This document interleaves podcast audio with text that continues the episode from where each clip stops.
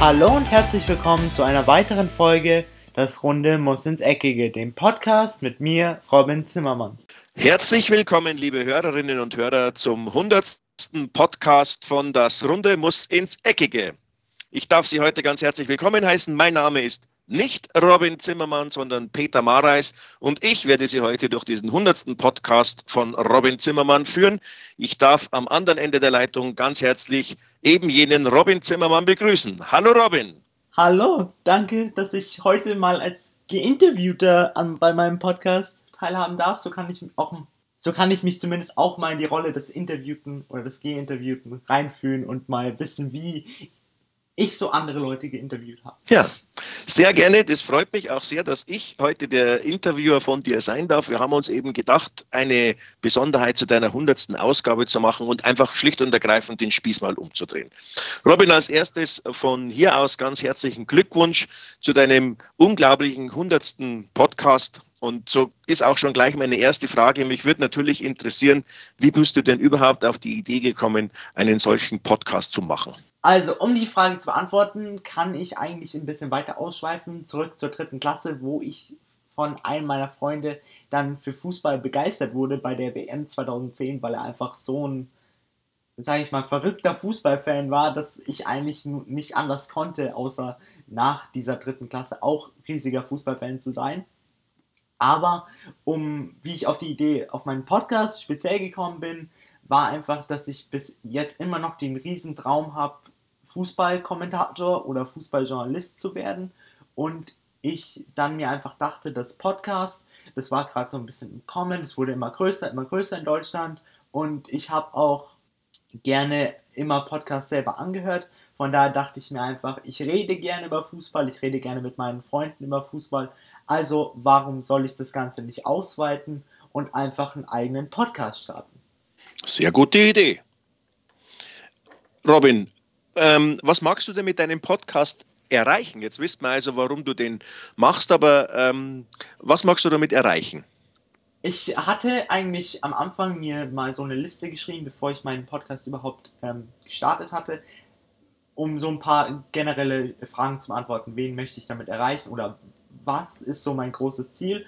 Und mein großes Ziel war einfach immer die Leute die sich für Fußball interessieren, die sich aber nicht nur auch für die Bundesliga interessieren, sondern alle anderen europäischen Top-Ligen, die einfach up-to-date zu halten, sie immer wieder mit neuen Sachen zu informieren und dass sie auch dann einfach das weitertragen können, ihre Freundeskreise, weil ich persönlich fand das immer sehr, sehr schön, wenn ich mit meinen Freunden über Fußball philosophieren konnte, schauen konnte, was halten wir von den Wochenendspielen. Deswegen dachte ich mir, und viele Leute haben eben für, ich, besonders für meine Montagsfolge, die ich sehr, sehr wichtig finde, weil viele Leute vielleicht nicht die Zeit haben dazu, alle Bundesligaspiele zu sehen oder in der Premier League up to date zu bleiben oder in welcher Liga auch immer. Deswegen dachte ich mir, dass das einfach perfekt ist, die Leute unter der Woche auf dem Laufenden zu halten, was so rund um das rund um den Fußballplatz äh, los ist in der Fußballwelt und dann eben am Montag zu schauen, wer, wer, hat gespielt, wie haben sie alle gespielt und wer ist vielleicht gut in Form, wer ist eh, eher weniger gut in Form.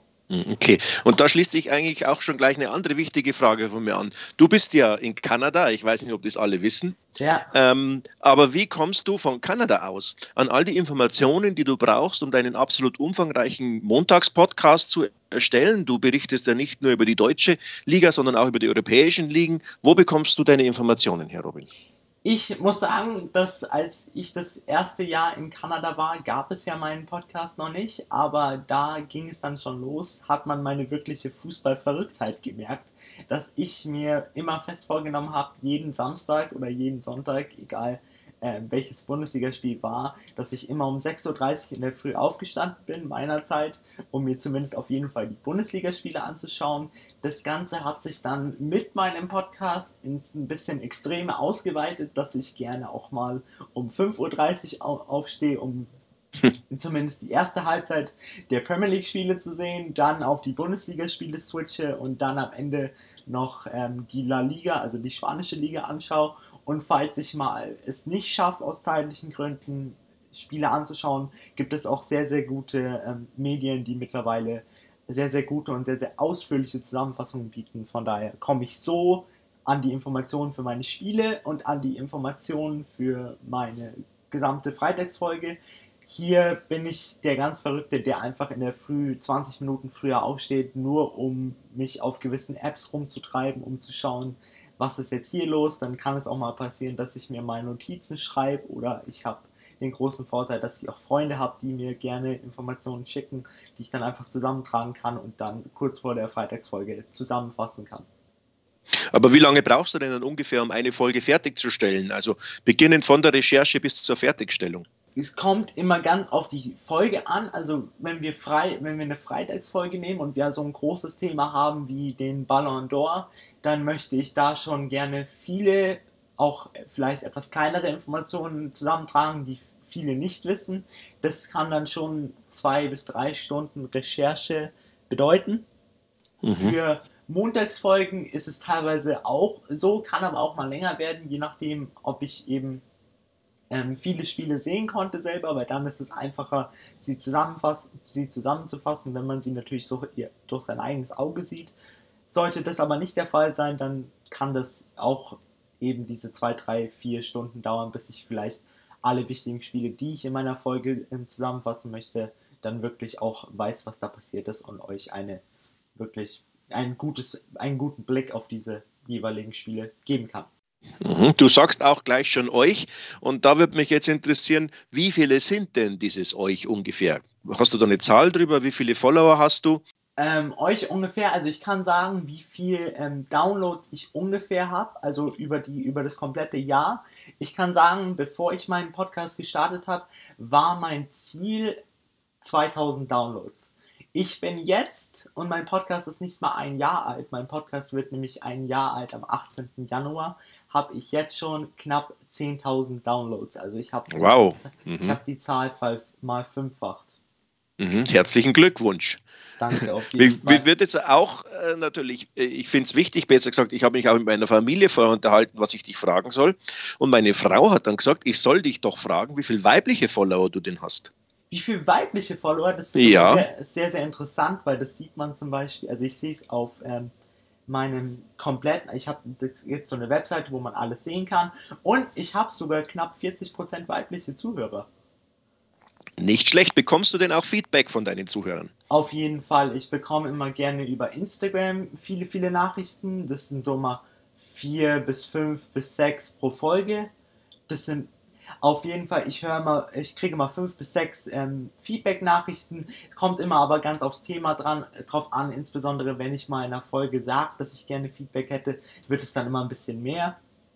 Ich kann mich nicht beklagen, ich bekomme wirklich genug Feedback, dass ich dann auch immer sehr schön in meine Folgen einbauen kann, weil ich immer dadurch dann immer weiß, was hält denn meine Hörerschaft davon, weil selbst wenn ich mal kontroversere Themen wie zum Beispiel der Druck im Fußball anspreche, dann ist es auch immer schön, von der anderen Seite mal die Meinung zu hören.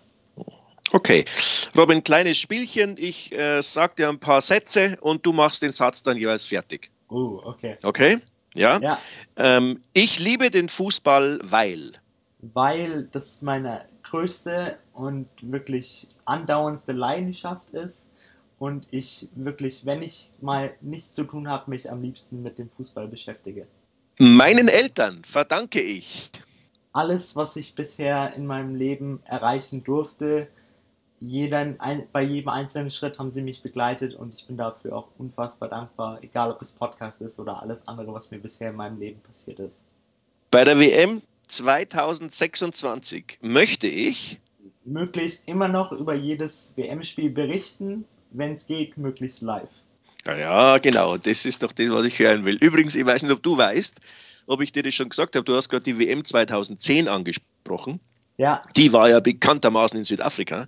Ja. Und ich war natürlich in Südafrika bei der WM 2010 als Zuschauer. Ich bin neidisch. Äh, was ob ich das schon erzählt habe. du brauchst nee. nicht neidisch sein, weil ich war in einem Spiel in Kapstadt und das war Frankreich gegen Uruguay ein 0 zu 0 der übelsten Sorte, äh, das zur Selbstzerfleischung der französischen Mannschaft geführt hat. Und ich glaube, weil wurde ja Dritter in dem Turnier, Turnier, schließlich. Also in der WM äh, hast äh, nicht viel versäumt, wenn du es nicht direkt gesehen hast. Ja. Robin, eine weitere Frage, weil wir gerade bei der WM sind. Ähm, die WM in Katar, was hältst du denn davon? Die WM in Katar. Ich muss persönlich sagen, ich und Weltmeisterschaften, das sind eh nicht so die besten Freunde, weil ich doch ein sehr, sehr großer Fan des Clubfußballs bin. Und ich bin persönlich immer der Meinung und habe zumindest den Eindruck, dass äh, das Jahr nach einer großen Veranstaltung, sei es dann EM oder WM, ist immer so ein bisschen schleppend, was, für, was die, für die Clubs angeht, weil auch viele Spieler verletzt zurückkommen. Viele Spieler haben eben nicht diese Vorbereitung. Von daher WM in Katar, schon aus dem Grund ich, schaue ich jetzt nicht so mit tippenden Füßen und ich bin jetzt nicht so super aufgeregt deswegen, aber Katar ist natürlich auch nochmal so ein Ort, wo man sich denkt, ja, warum hat jetzt Katar diesen Zuspruch bekommen und eben nicht Marokko, die sich zum Beispiel schon seit 20 Jahren, glaube ich, versuchen zu bewerben. Und hier ist natürlich wieder FIFA. Sie sind gerne oder sie geben gerne die WM an Länder, die viel, viel Geld bieten. Von daher, ich sehe die WM auch da wieder ein bisschen zweifelhaft und ein bisschen mhm. zwei Seiten entgegen. Klar, ich freue mich natürlich auf das große Fußballfest, weil man merkt dann schon immer ähm, über die ganze Welt hinaus, wie sehr der Fußball elektrisieren kann und wie sehr sich viele Nationen darauf freuen. Trotzdem wäre mir ein reiner Clubfußball doch schlussendlich lieber. Gut, dann kehren wir doch mal kurz zum Clubfußball zurück und gehen zu unserem äh, gemeinsamen Lieblingsverein. Denn in der Nationalmannschaft muss ich ja noch kurz für deine Hörer dazu sagen, unterliegst du einer schrecklichen Verirrung. Du bist Niederlande-Fan, äh, ja. habe ich das richtig im Kopf? Äh, ja. ja. ja, Okay, gut.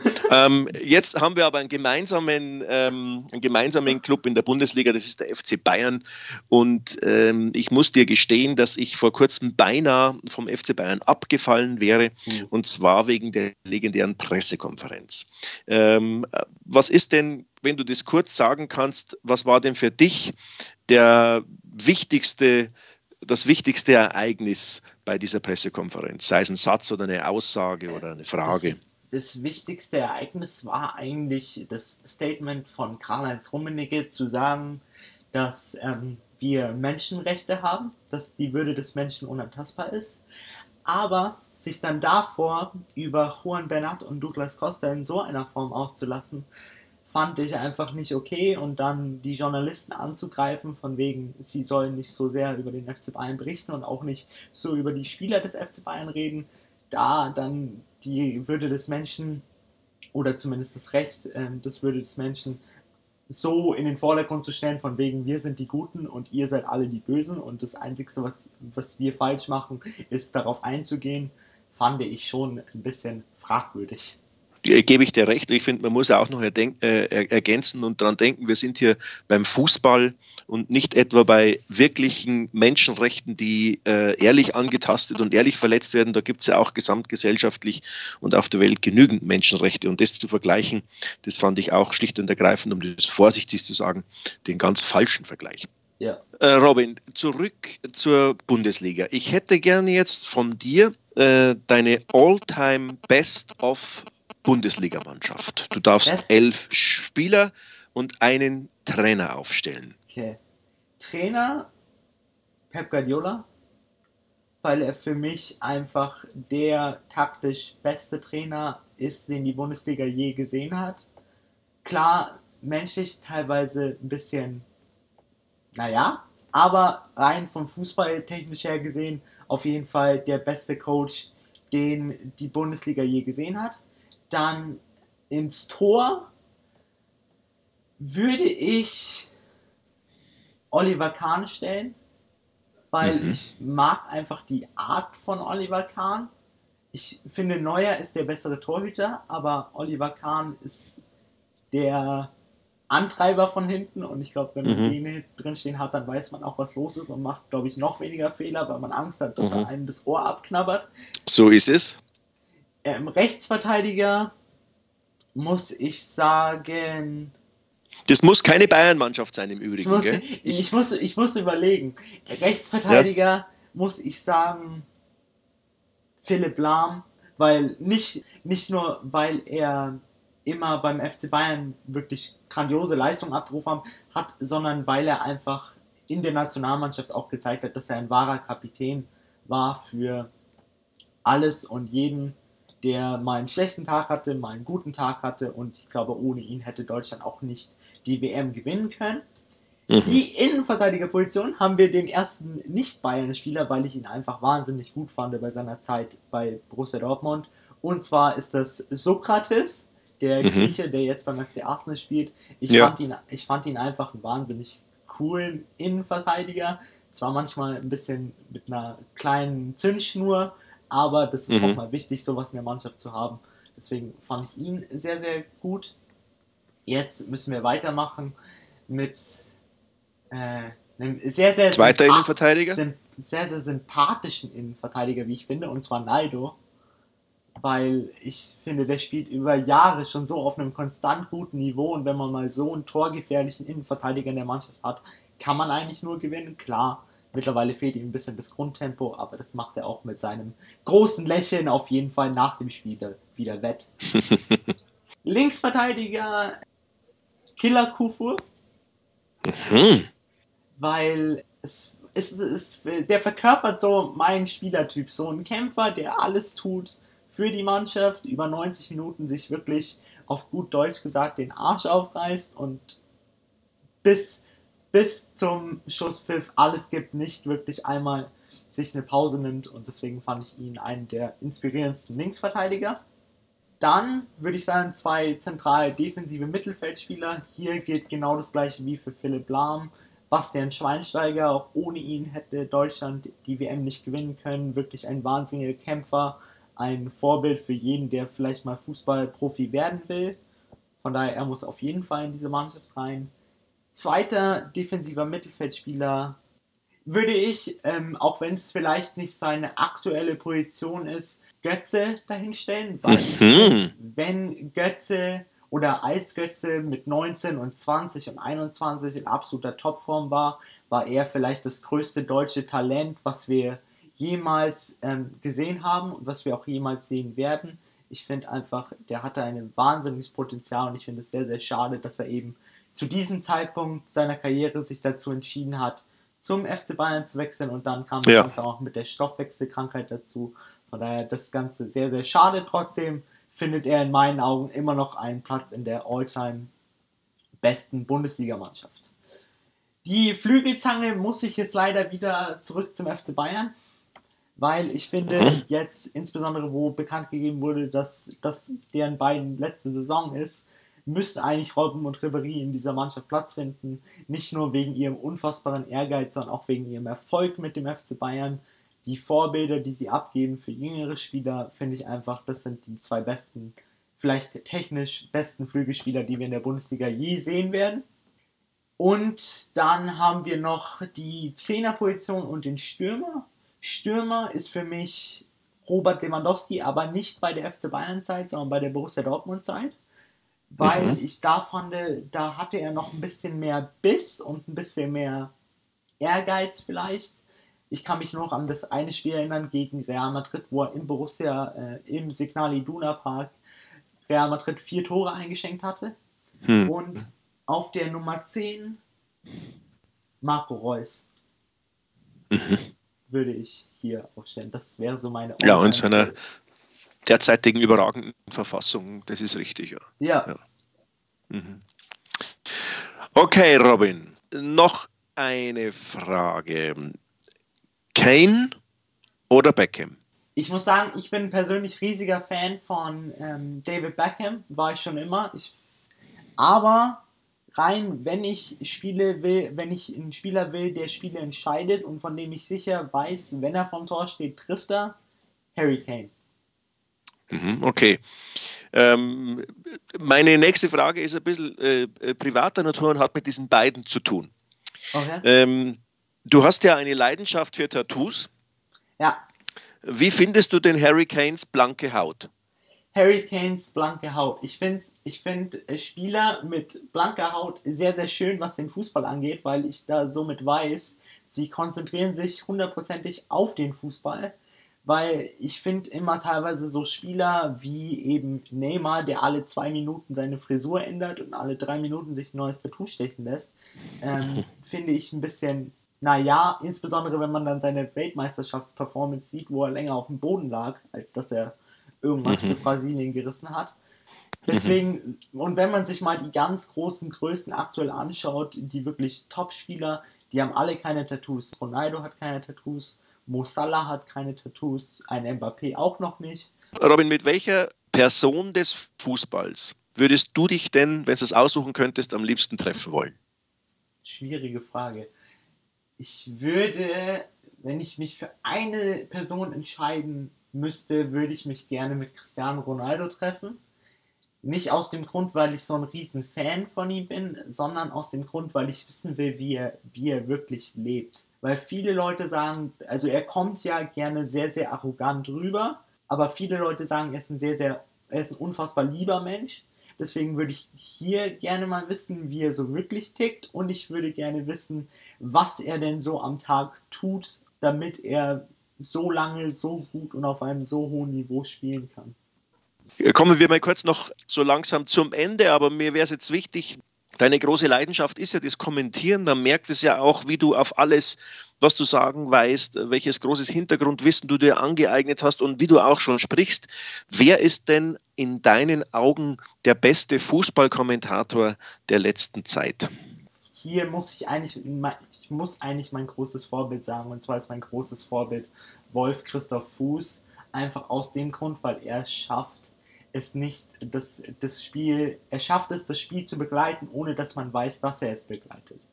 Und eben seine kleinen, aber feinen ähm, Sprichwörter, die er mal gerne benutzt, wie er Sachen beschreibt, finde ich einfach sehr, sehr schön und sehr, sehr mitreißend. Auch wenn Tore fallen, schafft er es, seine Stimme so zu verstellen, dass man sich gleich denkt, wow, ich habe jetzt auf einmal einen spanischen Kommentator vor mir und jetzt. Er schafft es so zwischen den Facetten von einem ganz ruhigen und einem ganz Ex aus Ekstase Kommentator schafft er so hin und her zu switchen und das finde ich sehr, sehr beeindruckend. Mhm. Okay, so Robin, das wäre es jetzt eigentlich von meiner Seite gewesen, aber wie immer möchte ich am Schluss noch die Frage stellen, ob es denn noch eine wichtige Frage gibt, die ich eigentlich vergessen habe, dir zu stellen. Vielleicht die Frage, bei wem ich mich noch alles bedanken möchte. Meine letzte Frage an dich wäre, bei wem möchtest du dich denn gerne noch eigentlich alles bedanken? Also zunächst einmal, ich möchte mich bei meinen Eltern bedanken, denn wie ich vorhin schon angeschnitten habe, ohne sie hätte ich das wirklich alles nicht hingekriegt. Auch mit der Leidenschaft, mit der mein Papa und meine Mama dann an die an meine Idee für einen Podcast rangegangen sind und mir gezeigt haben, dass wir das schaffen können und siehe da, zwei Monate später hatte ich dann meine erste Folge online. Aber ich möchte mich auch bei allen meinen Freunden bedanken, die mich unterstützt haben am Anfang im Podcast, die immer fleißig meinen Podcast gehört haben und immer noch hören. Dann möchte ich mich natürlich bedanken bei allen meinen Hörern, die bis hierhin, also von Folge 1 bis Folge 100 dabei waren. Wir sind wirklich über die Zeit immer stetig angestiegen, die Hörerzahl. Das bin ich auch unfassbar dankbar für jeden einzelnen von euch. Und dann möchte ich mich noch bei meinem persönlich Alltime favorite Interviewpartner bedanken und zwar ist das Peter Mareis, denn ohne ihn hätte ich wahrscheinlich nicht die beste Folge auf meinem äh, Podcast-Kanal hingekriegt. Und zwar war das unser erstes Interview. Deswegen gehe ich mal auch stark davon aus, dass auch dieses Interview vielleicht wieder alle Rahmen sprengen wird.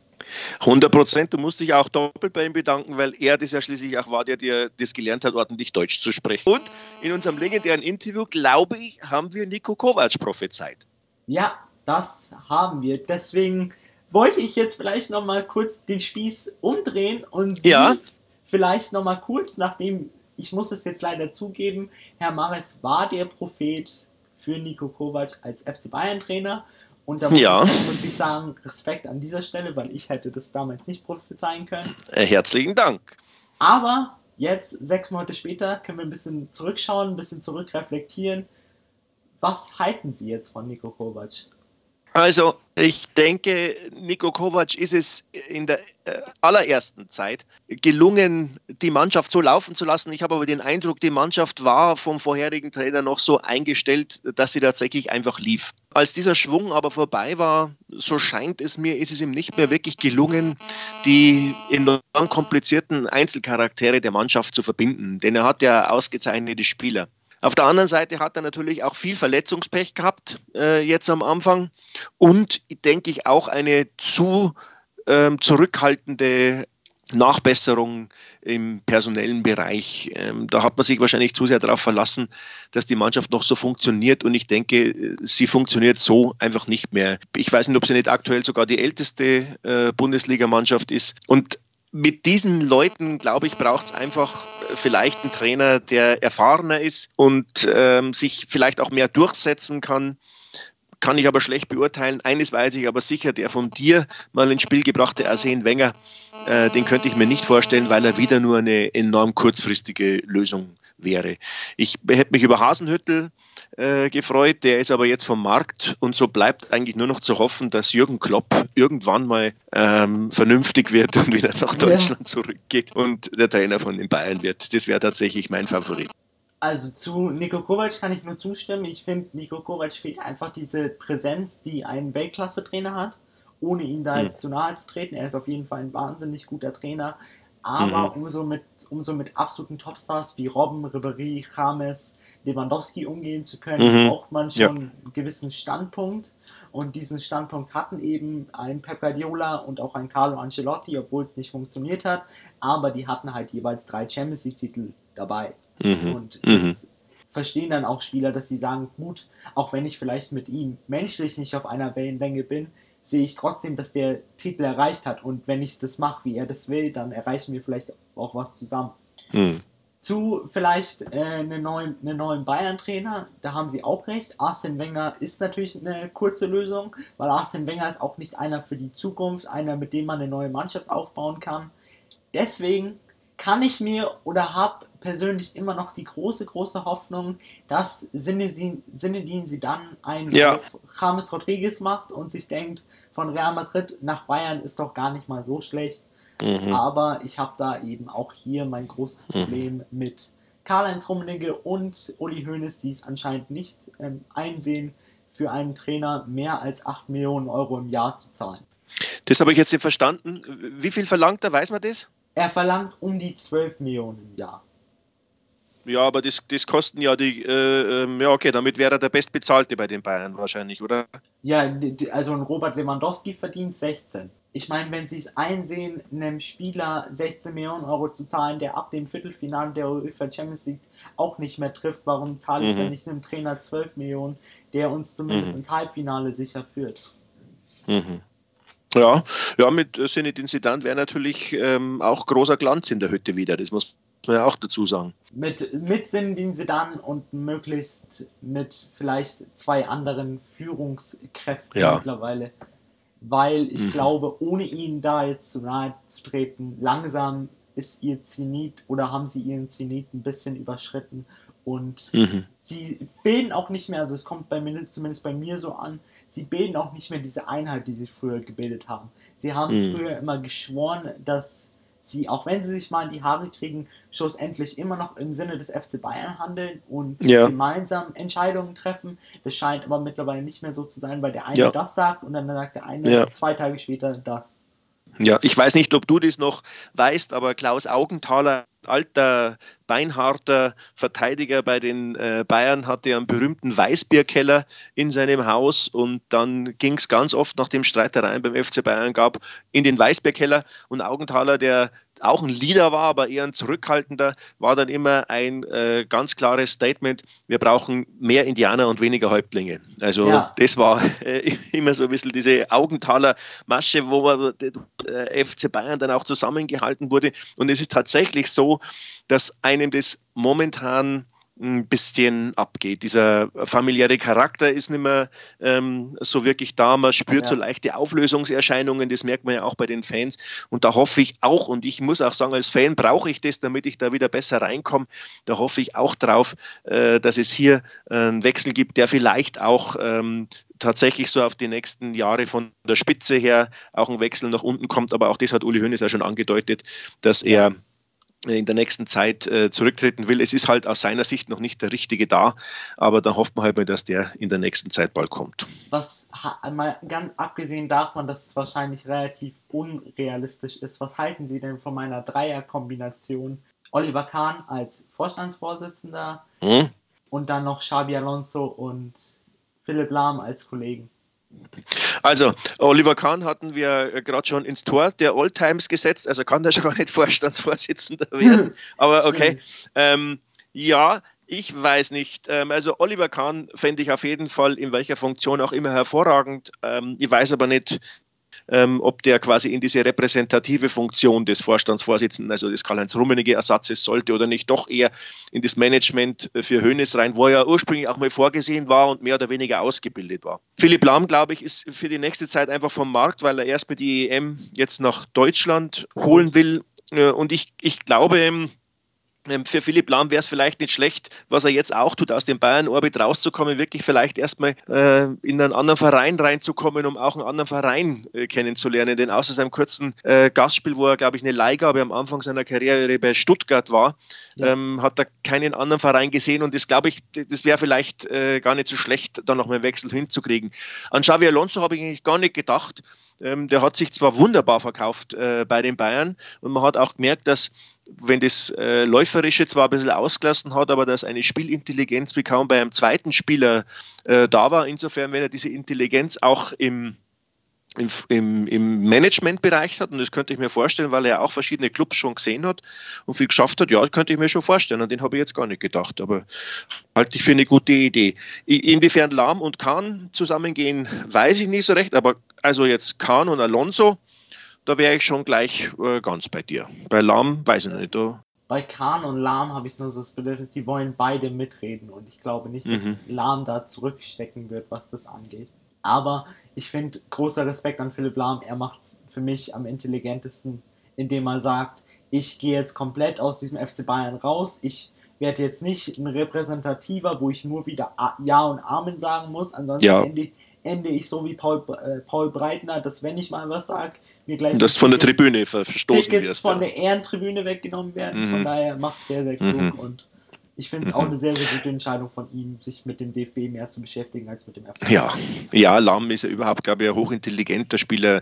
Das hat man auch schon gemerkt, wie er seinen Rücktritt geplant hat, wie er, wie er, wie er spricht. Also der, ähm, man hat ja lang gedacht, dass der Kimmich so quasi der direkte Nachfolger von Lamm wird aber das macht momentan eigentlich auch, jetzt bleiben wir ganz kurz einmal zu den Kimmich, das macht man eigentlich auch ganz äh, interessant, finde ich, dass man richtig merkt, wie zornig der sein kann. Das hatte der Lahm ja nicht. Ja. ja. Der war viel zurückhaltend, aber der Kimmich, wenn was nicht funktioniert, auf dem Platz und auch in den Interviews danach, da merkt man einfach, was der für einen, für einen unbändigen Willen hat und für ein, ja. für ein Fieber in sich trägt.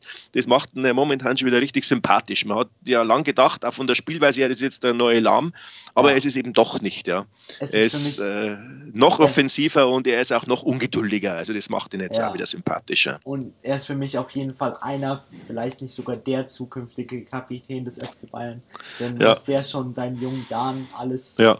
vorantreibt, wie er die Mannschaft anpeitschen kann, wenn es mal wichtig wird, das ist wirklich beeindruckend. Ja, ja. So, Robin, jetzt muss ich leider, du weißt ja, mein eigentlicher Beruf ist Pizzabäcker. Äh, und, äh, ja. und jetzt muss ich tatsächlich zu meinem Herd, der schon ja. auf 270 Grad ist und der Teig ist schon da, weil hier lauter hungrige Mäuler nach der Pizza schreien. Kann man natürlich, kann man, den Pizzabäcker kann man natürlich nicht von seiner eigenen Leidenschaft abhalten. Das Dann ist es, ja. Bedanke ich mich auf jeden okay. Fall mal wieder für das ja. etwas andere Interview und ich gehe mal stark davon aus, dass wir uns in Zukunft wieder hören werden.